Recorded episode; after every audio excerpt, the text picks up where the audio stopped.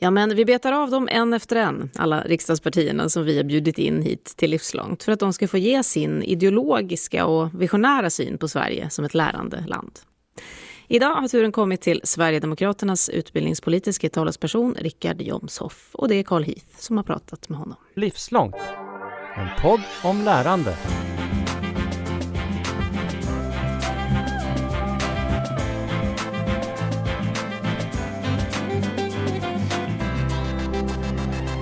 Eh, vad bra att vi hittade en tid för detta. Och vad, eh, jag ska göra en sak bara, förlåt. Jag ska stänga av eh, mail och så här så att det inte ligger och det piper och det, det fräser och jag vet inte vad som händer. det går så bra. Så.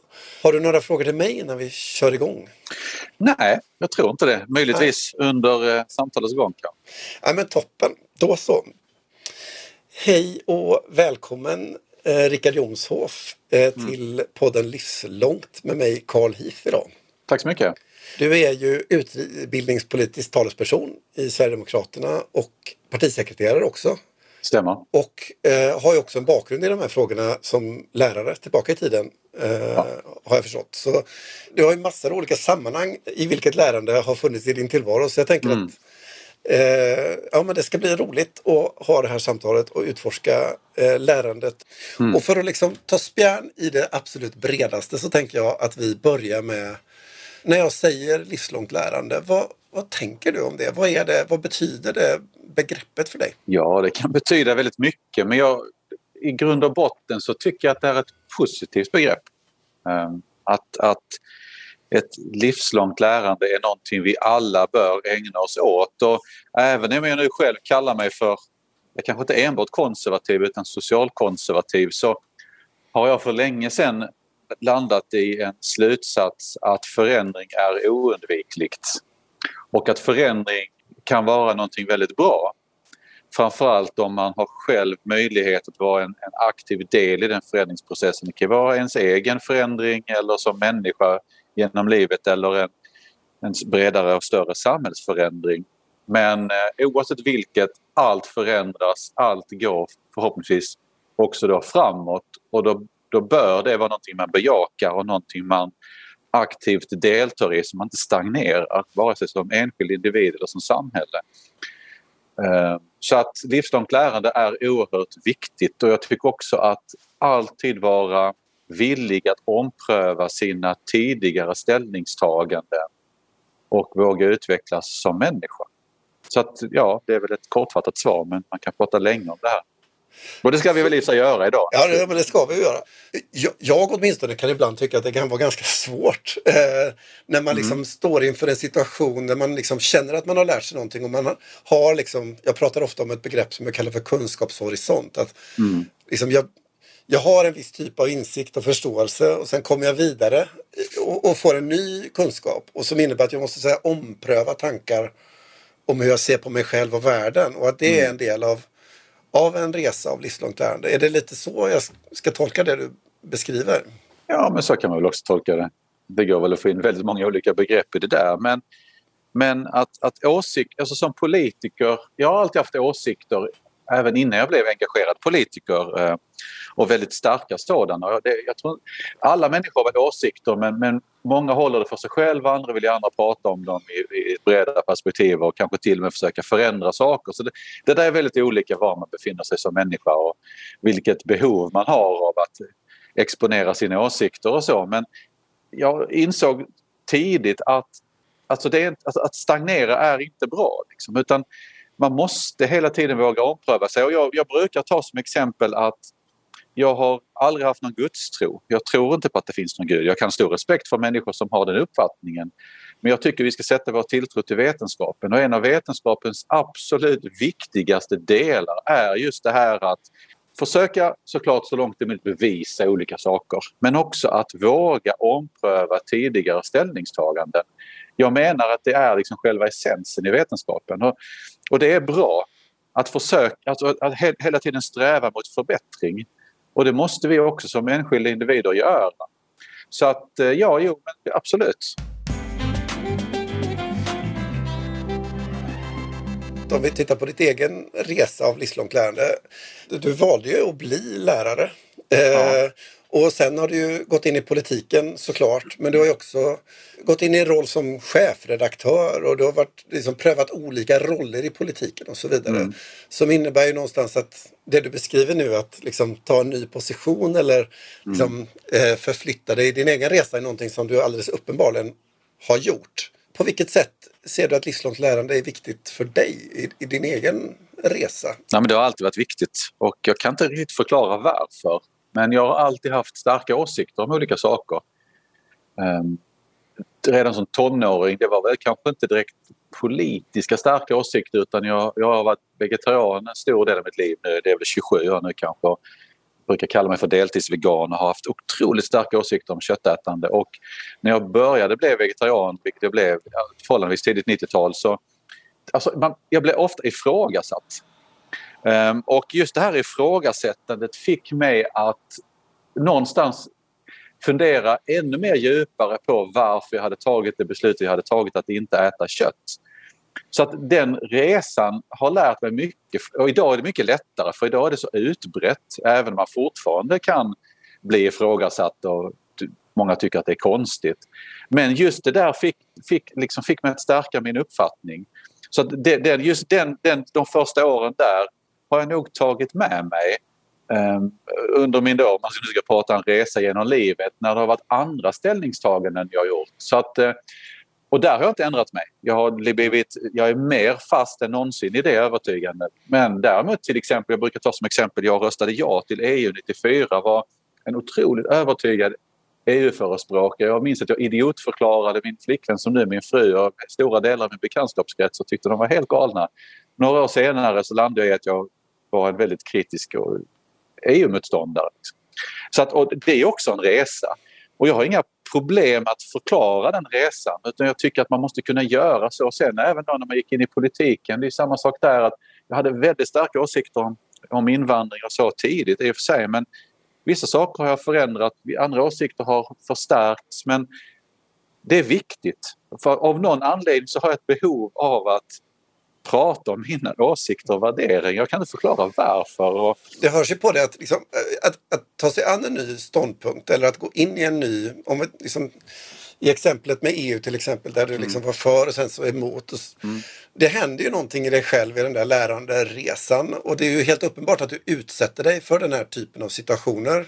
Mm eh, av mm. att liksom pröva och ompröva saker och ting. Är det liksom resan i sig självt eller är det liksom sökandet efter det nya? Eller? Jag vet, alltså, ett ärligt svar är jag vet inte riktigt vilken drivkraft. Jag tror att ibland har man bara saker i sig, de bara finns där. Men jag har alltid varit intresserad av att läsa och om det är någonting som jag har fått av min mamma till exempel det är just att läs böcker för bövelen unge. Uh, och det har jag gjort. Jag har läst jättemycket och jag har även läst böcker med som, som kanske alltså böcker med författare som jag absolut inte uppskattar, kanske inte ens uppskattar deras åsikter men jag tycker ändå att det varit viktigt att få en insyn i deras värld. Uh, och, och, och, så att jag vet inte, det har bara varit, jag har bara velat, jag vill bara veta saker. Mm. Jag vill förstå världen omkring mig. Varför gör människor på ett visst sätt? Och jag menar religionen där måste jag också säga att det är också en, någonting förutom då det här med djurrätt, och inte bara djurskydd utan djurrätt, utan även religion är en fråga som alltid har kittlat mitt intresse något oerhört. Just också baserat på vetenskapen att man kan inte bevisa att det finns en gud. Ändå är det så många människor som har gudstro.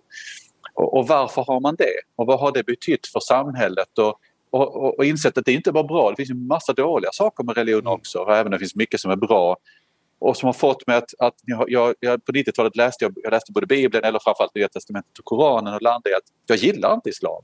Jag har inga problem att förklara varför. Uh, och sen när folk vill få det till att ja, men du gillar inte muslimer, så nej det, men det handlar inte om det. Jag, jag ger mig inte på en enskild individ, jag ger mig på deras tankar och idéer.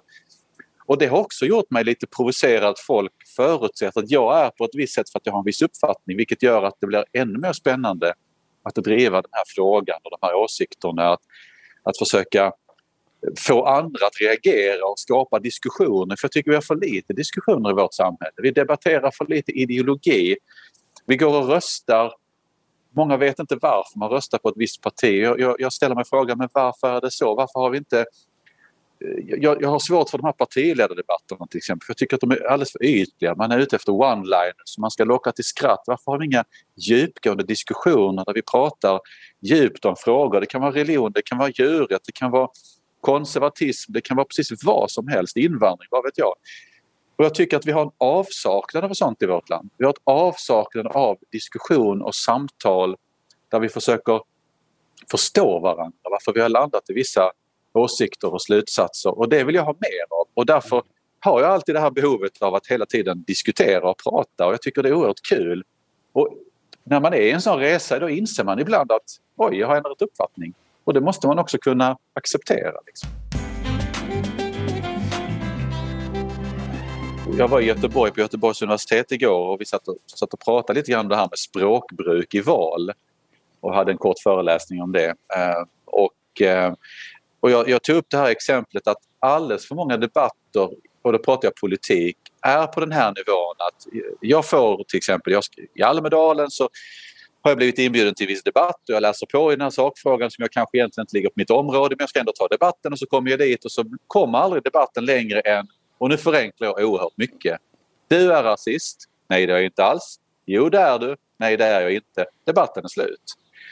Och och det här var ju väldigt förenklat naturligtvis. På riktigt så är det ju inte alltid. Men, men det är lite så ibland att man kommer liksom aldrig in på djupet i de här olika sakfrågorna. Och jag har ingen lösning på det annat än att vi som politiker åtminstone borde försöka vara lite mer öppna än att slänga liksom massa anklagelser på varandra. För att det smittar av sig ut i befolkningen. Ut i de här otäcka svansarna. Och eh, vi måste försöka föregå med gott exempel och jag gör vad jag kan i mitt parti när jag är ute och föreläser. Att att hela tiden peka på betydelsen av, för det är viktigt att respektera alla, även sina motståndare och försöka vara saklig och korrekt i debatten och allt det här. Så att vi måste försöka ta oss ur det här för att, om jag, det här med vetenskapen igen, vi måste ständigt försöka bli bättre. Och det innebär inte att, och där brukar jag säga så här, jag tror inte, jag har aldrig trott på revolution, vilket många på vänstersidan gör, utan jag tror på evolution och det är något helt annat. Och där måste alla försöka vara med att, att försöka förbättra samtalsklimatet, debattklimatet, hur vi möt, bemöter varandra och liknande. Men jag har ingen lösning på det att alla måste dra sitt strå till stacken. Liksom. Vi har ju kastat oss in i det politiska samtalet ja. ganska mycket redan och det är spännande och intressant. Och då funderar på, du har ju haft en ganska lång politisk eh, resa. Mm. Om du skulle liksom peka på något av det viktigaste du i rollen just som politiker har lärt dig i ett livslångt lärande, vad skulle det vara för någonting? Ja men en viktig sak är nog faktiskt att jag har mött väldigt många bra människor som är mina politiska motståndare. Och att jag har lärt mig att, om jag nu inte hade den kunskapen innan, att eh, även den värsta politiska motståndaren kan vara en otroligt sympatisk människa. Och för mig är det viktigt. Eh, och, och, det försöker jag också sprida internt, för det är så viktigt i politiken. Att eh, det, det, kan finnas en, en, en, en, en trevlig människa bakom den här åsikten. Och att man måste skilja på sak och person ibland faktiskt. Det är också någonting jag tror jag har lärt mig den hårda vägen. Eh, och det, det, det är en viktig lärdom. Den är oerhört viktig och den vill jag verkligen understryka. Att i många sammanhang kunna skilja på sak och person mm. eller att kunna tillåta sig att ställa den där extra frågan när man själv blir frustrerad Mm. Eh, och det blir jag ofta, det kan jag säga. ja, det kan det kan jag föreställa mig.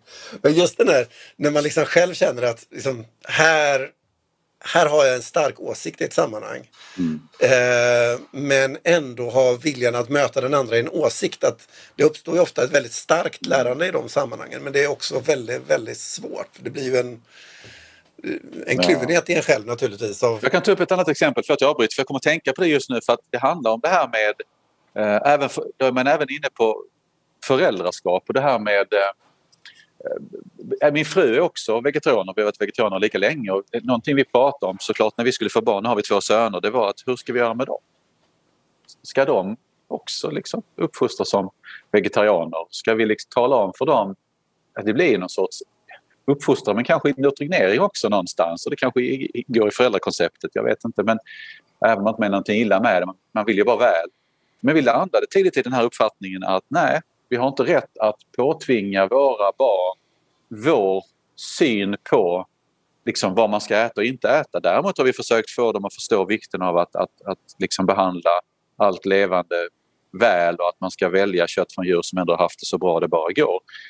Och det är också ett viktigt sätt just när man pratar lärande, när man pratar barnen, att jag är otroligt noga med att mina barn själva ska, ska fatta sina egna ställningstaganden och beslut men de ska banne mig också kunna förklara varför.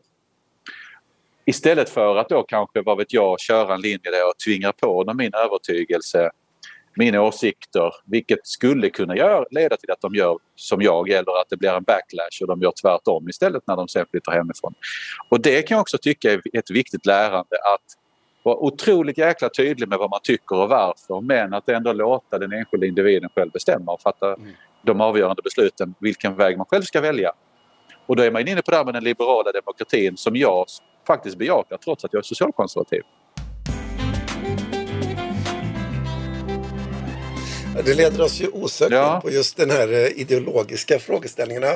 Eh, när jag läser eh, ert eh, principprogram så, mm. så skriver ni ju eh, att Sverigedemokraterna är ett socialkonservativt parti med nationalistisk grundsyn som mm. betraktar värdekonservatism och upprätthållandet av en solidarisk välfärdsmodell som det viktigaste verktygen i byggandet av det goda samhället. Mm. Eh, det finns ju många begrepp att packa upp där naturligtvis. Och Definitivt. kanske inte tillåter oss att, att eh, med tiden vi har att gå på djupet i alltihopa. Men om vi skulle ta de här begreppen av socialkonservatism som du har berört, den mm. nationalistiska mm. grundsynen och, mm. och, och värdekonservatismen och det solidariska. Mm. När du tänker på de begreppen i ljuset av det livslånga lärandet och hur vi skapar möjligheter för mm alla att lära från vaggan till graven. Hur färgas tankarna om det livslånga lärandet i ljuset av de här begreppen som ni som parti beskriver? Mm. En kort bakgrund bara, alltså så här för att socialkonservatismen växte ju fram också under liksom 1800-talet när industrialiseringen bredde, bredde ut sig och allt det här men den växte fram kan jag, som en motreaktion till socialism och kommunism där man ville nå förändring via revolution. Om liksom våldsamma omvälvningar av samhället. Medan socialkonservatismen erkände problemen. Man erkände att det finns ett missnöje och vi har avsevärda problem. Men vi ska inte lösa det via revolution utan vi ska snarare ta fasta på tidigare generationers kunskap, lärdom och ta det med oss in i framtiden när vi gör den här förändringen. För det är en avsevärd skillnad mellan och nu säger inte jag att alla som är socialister är på ett visst sätt men socialismen är ju i grund och botten revolutionär till sin natur och det handlar lite grann om att klippa banden till historien. Och det är en livsfarlig tanke. Det är därför jag menar att de här samhällena aldrig har fungerat och fallit samman. Och i min värld är nationalsocialismen också socialistisk just för att den är till sin natur revolutionär. Eh, och det är ett farligt sätt att tänka. Utan livslångt lärande det handlar också om att alltid försöka få med sig så många människor det bara går på det här tåget. Att försöka göra dem delaktiga i de här förändringsprocesserna som vi har i ett samhälle. och också då såklart anknyta alltså bakåt i historien med, med lärdom därifrån och ta det med oss in i framtiden. Och det menar jag är socialkonservatismens grund. Mm. Att, att, att, alltså evolution, vi förändras men vi ska göra det med, med liksom en, en fot i historien och en fot i framtiden. Men också kanske då en, en fot i högerlägret och en fot i vänsterlägret. Liksom. Och det är liksom, jag tycker det är den mest sunda tanken av dem alla. Och att, att också, för det finns ju många former av konservatism. Det finns ju konservatism där man inte ser någon förändring alls. Jag vill påstå att vi ändå bejakar förändringsprocessen men vi pratar om vikten av att alla är med på banan. Det är därför vi också pratar om vikten av fler folkomröstningar till exempel. Och att göra allt vi kan för att inkludera människorna i det demokratiska och politiska samtalet. Det finns mycket att säga om det här men det var väl en inledning i varje fall. Nu har vi berört eh, socialkonservativa mm. eh, perspektiven. Det finns ju två begrepp till, eller tre, som jag tänker är intressanta att liksom bara få, få mm. perspektiv på just när det kommer till lärande mm. sammanhangen då. Eh, ett andra begrepp, som, så, om vi tar det med ordning här, det är ju den nationalistiska grundsynen. Mm. Mm. På vilket sätt ser du att eh, det livslånga lärandet förhåller sig till en sån grundsyn? Och vad får det för konsekvenser i det det livslånga lärandet? Jag vill börja med att förklara liksom min syn på nationalism. Det, alltså, nationalismen är ingen överideologi som socialkonservatism eller liberalism eller socialism är utan det är ju mer, en, det är mer liksom en, en, en sorts tanke. Alltså, människor har i alla tider, kommer i alla tider att söka sig till det som känns tryggt. Det finns alltid undantag. Så. Det finns ju alltid människor som, som sticker ut och som är på ett annat sätt. Men i det stora hela har mänskligheten i alla tider slutit sig i gemenskaper. Och det är i de här gemenskaperna som trygghet uppstår. För, och, och, menar, hela Sverige hade aldrig funnits om det inte vore för nationalismen. Alla de saker som har förenat oss, språk, det är kultur, det är religion, det är moral, det är värderingar och i viss mån även etnicitet, att man känner igen sig i varandra. Utan att lägga någon värdering i det, utan, men så är det. Så att nationalismen är ju liksom en förutsättning för ett stabilt samhälle och nationsbyggandet. Och det är klart att den måste finnas med på den här resan för att alternativet är ju annars att, att om vi slår sönder gemenskaperna, det som förenar oss, så får vi ett väldigt splittrat samhälle. Och då måste också medvetenheten om det här finnas med till exempel i ett utbildningsväsende. Det handlar inte om indoktrinering, det handlar om historia. Det handlar om, jag är ju själv historielärare. Det handlar om att förmedla och förklara varför vi har hamnat där vi har hamnat idag.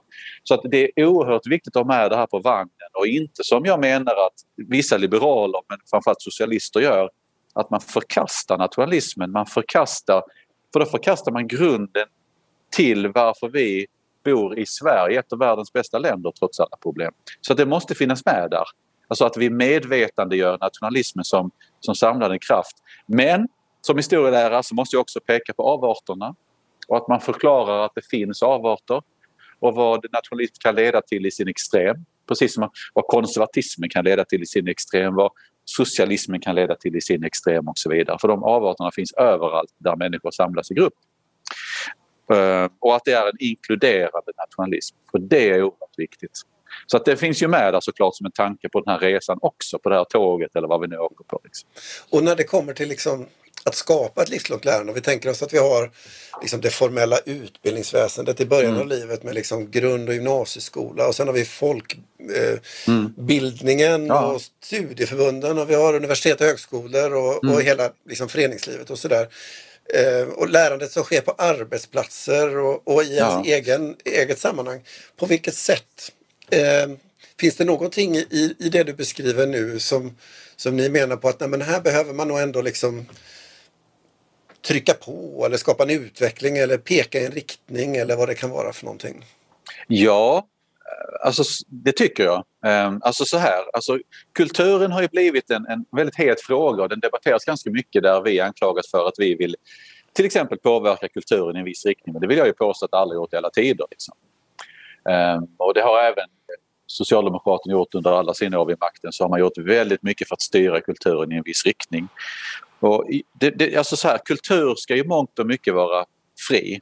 Det är viktigt att, att människor själva får, får utvecklas och hitta sin väg framåt. Och, men det finns ju också kultur som, som vi måste, jag menar, förmedla till nästa generation och till kommande generation. Och då är man inne på det här med folkbildning, man är inne på allt ifrån språk och till musik, till alltså, vad det må vara, målande, folkdräkter, alltså allt, allt liksom. Och det där måste finnas med. Alltså vi förklarar, än en gång att förklara vilka är vi idag? Hur har resan till idag gått till?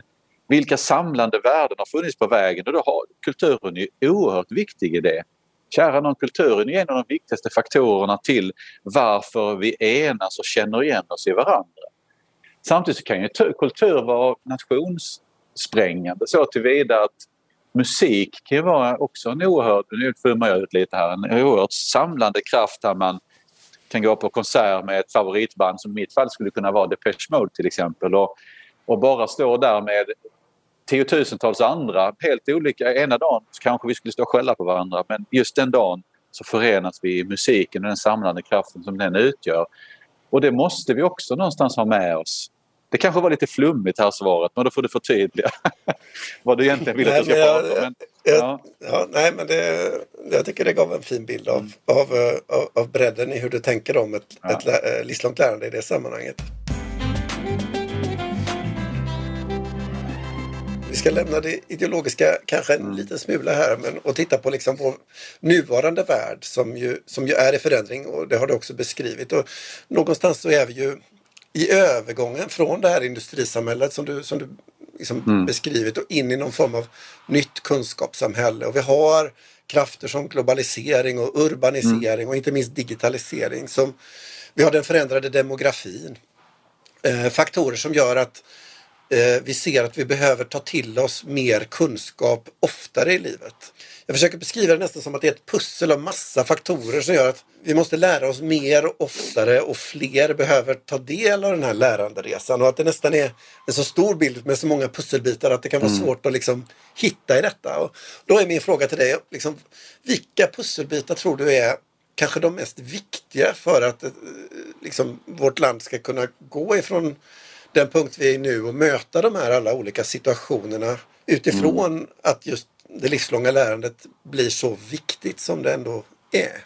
Ja, ska man se till samhällsnyttan, om jag nu förstår frågan rätt, så handlar det om att vi måste bli ännu bättre på att möjliggöra för människor att faktiskt vidareutbilda sig, att, att kanske till och med byta inriktning i livet helt och hållet just för att möta nya utmaningar för att man själv kanske känner att man har stagnerat och vill göra någonting annat. Det är viktigt. Och där, jag tror inte riktigt att vi hinner eller har lyckats att, att fånga upp den där förändringen för att det finns alldeles för många människor som idag befinner sig i ett utanförskap av många olika anledningar. Och då måste vi göra det ännu lättare för människor att, att liksom vidareutbilda sig eller åtminstone liksom hitta andra vägar i livet. Och det är superviktigt för att förändringsprocesserna idag de går så oerhört snabbt. Det är inte så många generationer sedan att man, man jobbade kanske på sin gård, på sitt jordbruk och där, där var man hela sitt liv. Eller till och med kanske på sin fabrik om vi backar några årtionden. Och det var, det var livet liksom. Och idag det är klart att det finns de som jobbar med samma sak hela livet men, eh, men det är ju det kan ju förändras från ett årtionde till ett annat hur behoven ser ut och vad vi behöver för slags utbildade människor. Så där är det liksom Samhällsnyttan är, det, är så viktigt att, att, att vi blir bättre på att göra det. Och jobb är ju det är också en förutsättning för att liksom tjäna pengar, att kunna skapa sig en framtid och kunna göra andra saker som är viktiga i livet. Så det är så otroligt grundläggande det här med att man ger människor att, att kunna försörja sig själva. Och det är det kanske tyvärr så att alla människor inte alltid kan göra det de egentligen vill göra. Men, eh, men vi måste göra vårt bästa åtminstone. Och, eh, ja, där kan vi bli bättre. Det är en förutsättning för, för samhället som det ser ut idag att, att vi faktiskt möjliggör det. Jag tänkte gå tillbaka till det personliga en liten mm. sväng eh, innan vi rundar av här. Och fråga dig, är det någonting som du känt, ah, det här skulle jag vilja lära mig? Men du inte har ännu tagit tag i det. Någon sak i din vardag eller tillvaro eller i arbetet eller hemma vid. Så du känner att ah, det här är en kunskap eller som du känt att det här har jag velat lära mig men jag har inte gjort det än. Men jag vill. Det finns där på min bucketlist. Vad skulle det vara? Ja, det kan ju vara ganska mycket men, men en sak som jag har drömt om sedan jag var tonåring det är faktiskt att ta flygcertifikat. Um, och jag hade en, en, väldigt god vän som gjorde det när jag var väldigt ung. Jag var, var tonåring så var jag med i det här frivillig flygvapenungdom i några år. Gjorde lumpen på F17 också i, i Kallinge och har alltid haft en oerhörd fascination för eh, eh, flygplan och helikoptrar och sådär. Jag känner att banne mig, det, det vill jag göra.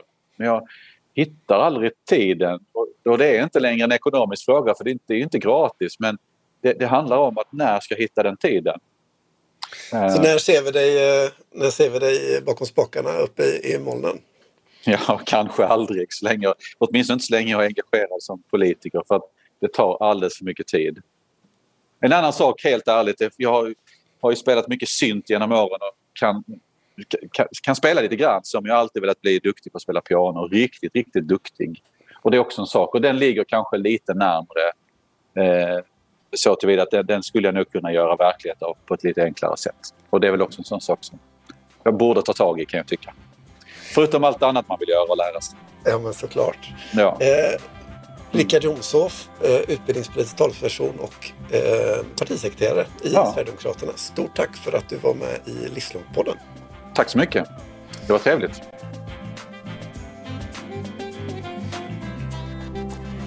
Ja, men då har ni varit bara två partier kvar i vår valserie. Nästa vecka är det dags för Centern och till sist Miljöpartiet när vi följer den ordning som partierna hade i Almedalen. Missa inte det. Du har just hört Livslångt, en podd från RISE om allt det där man lär sig i livet.